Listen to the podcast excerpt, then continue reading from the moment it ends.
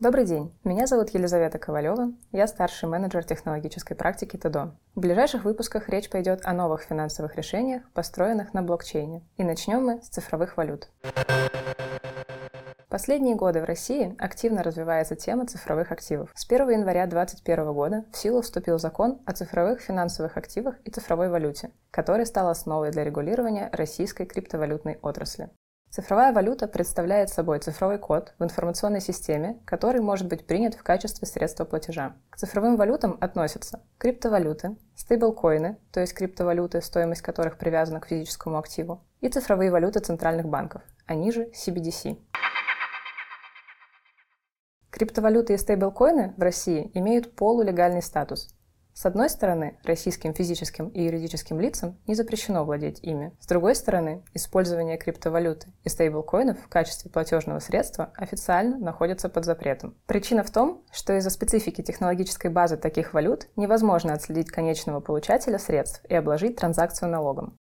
На текущий момент в России можно найти сервисы и услуги, оплата которых возможна в криптовалюте, но это следствие ограниченных возможностей регулятора по контролю за ее оборотом. Плюс к этому услуги, реализуемые с помощью криптовалют на территории России, узконаправленные и специфические, что делает проблему менее масштабной. В апреле 2023 года Минфин предложил ужесточить наказание за использование криптовалют и стейблкоинов в качестве платежного средства. Штрафы могут составить до 200 тысяч рублей для физических лиц и до 1 миллиона рублей для юридических. А за организацию криптобиржи на территории России по предложению Минфина следует уголовная ответственность до 7 лет лишения свободы. С CBDC ситуация иная. Эта валюта полностью подконтрольна Центральному банку, который ее выпускает. Иными словами, у него есть все данные по транзакциям с этой валютой. CBDC имеет те же функции, что и классическая валюта, но при этом за счет использования блокчейна и смарт-контрактов обладает дополнительными преимуществами в виде ускорения проведения транзакций, безопасности и высокой степени защиты от мошенничества. Фактически, блокчейн – это неразрывная цепочка информационных блоков, каждый из которых содержит запись о предыдущем. После добавления новой записи в блокчейн изменить старую становится невозможно. Помимо этого, блокчейн децентрализован, то есть не существует некоего основного сервера блокчейн-сети, вместо этого есть множество серверов, хранящих копию всех записей в блокчейне.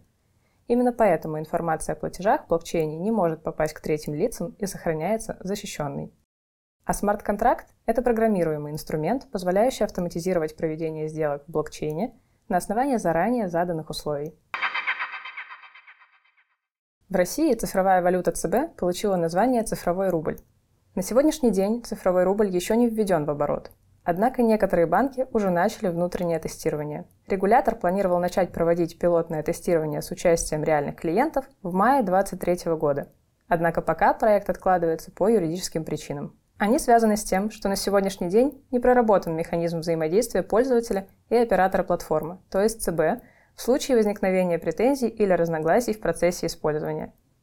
После проведения пилотов любой россиянин сможет открыть цифровой кошелек, доступ к которому можно будет получить через привычные банковские приложения.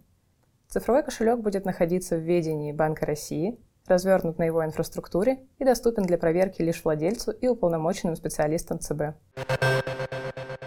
На этом наш выпуск подходит к концу. В следующий раз мы поговорим о ЦФА – цифровых финансовых активов, которые также являются новым для России инструментом, но существенно отличаются от цифровых валют. До новых встреч!